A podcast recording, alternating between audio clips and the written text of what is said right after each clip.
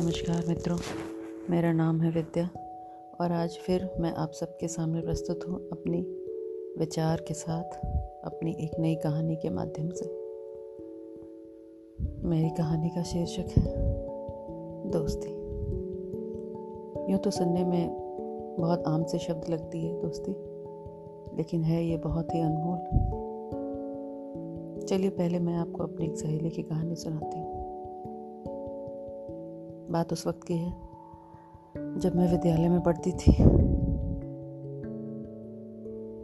मैं और मेरी सहेली दोनों साथ बैठते, साथ पढ़ते, साथ खेलते, कूदते।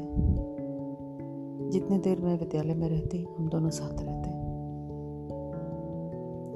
यहाँ तक कि शौचालय भी वो मेरे साथ ही जाती। या यूँ कहे कि हमारी दांत काटी रोटी थी। शायद अब समझ गए होंगे। बहुत खास मित्रता थी। एक क्षण के लिए भी वो मुझे अपने से दूर नहीं होने देना चाहती थी। मुझे अपनी मिल्कियत समझती थी। यदि कभी किसी समय कक्षा में शिक्षकगण उसे मुझसे अलग बैठाने को कहते तो बहुत नाराज़ होती। पहले तो अपना अथक प्रयास करती। कि शिक्षक या शिक्षिका को मना लूँ कि वो मुझे उससे अलग ना करे। लेकिन अगर बात नहीं बन पाती तो वह सारे दिन रोती रहती, ना पढ़ती, ना लिखती, ना खाती, न पीती। और अंत में मुझे ही कहना पड़ता, सभी शिक्षक शिक्षिकाओं से कृपया उसे मेरे साथ ही रहने बैठने थे और ये सिलसिला चलता रहा। देखते देखते हम दोनों दसवीं कक्षा में पहुँच गए। तो मैंने देखा उसमें कुछ बदलाव आ रहे हैं। जैसा कि ये एक सामाजिक स्तर पे होता है, लोगों का भी कहना है, शायद हमारे अंदरूनी हारमोन्स की वजह से। आप सब भी जानते होंगे। लेकिन उसमें यह बदलाव कुछ ज़्यादा ही नज़र आ रहे थे। मैंने कई बार पूछने की कोशिश की, उसने कहा, नहीं, कुछ खास नहीं हुई मैंने भी ज़्यादा ध्यान नहीं दिया, हमारी परीक्षाएँ नज़दीक आ रही थी। हम सभी अपनी अपनी परीक्षाओं की तैयारी में व्यस्त हो गए। और जैसा कि होता है, दसवीं कक्षा के पहले स्कूल बंद कर दिए जाते हैं। हमारे भी बंद कर दिए गए। इस बीच में क्या हुआ, मुझे नहीं पता, क्योंकि हम उस वक्त ये दूर संचार का माध्यम नहीं था।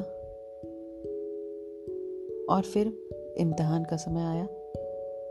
इम्तहान के पहले दिन ही मैंने देखा कि वो बहुत कुछ परेशान सी लग रही। मैंने उससे यूँ ही पूछा, क्या बात है? क्या हो गया?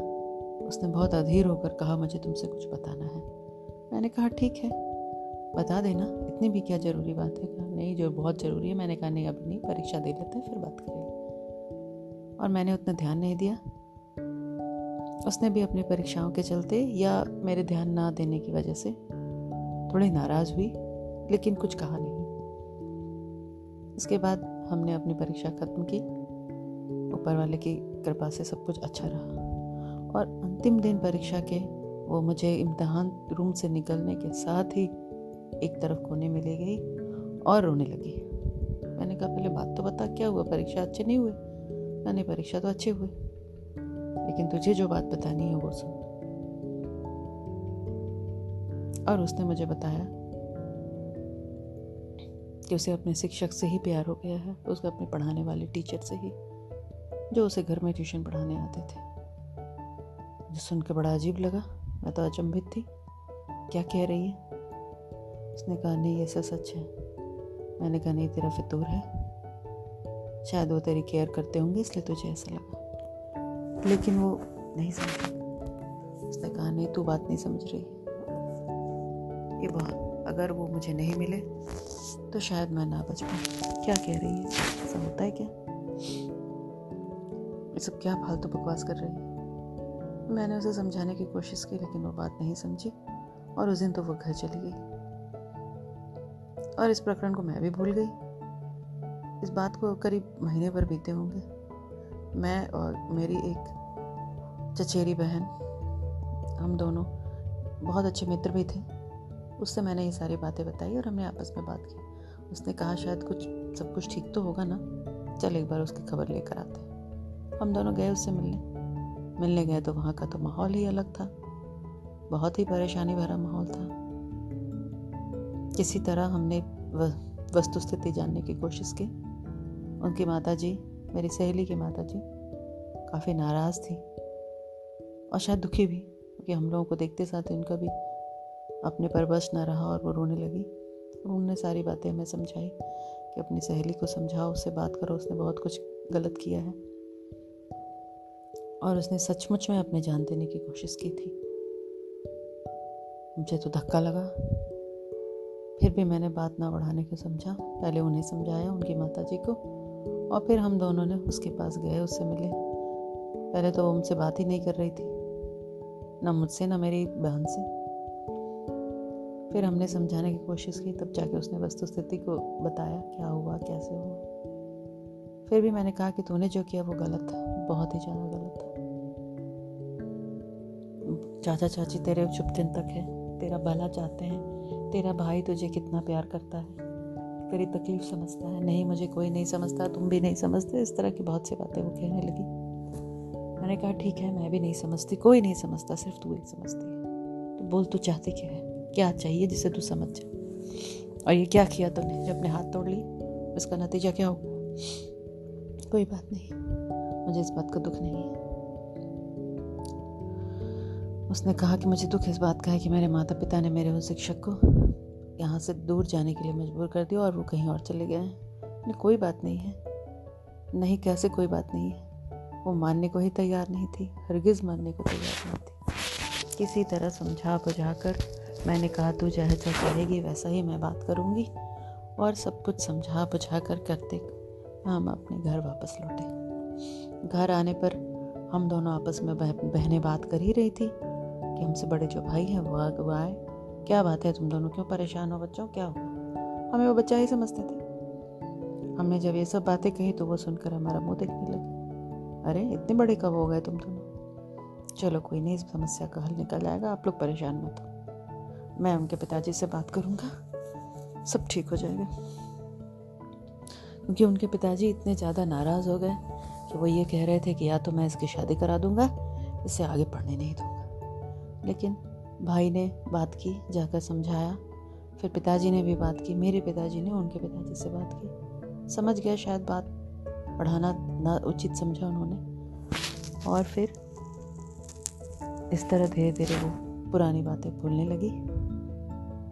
भूल कर कॉलेज में एडमिशन कराया, महाविद्यालय में एडमिशन कराया।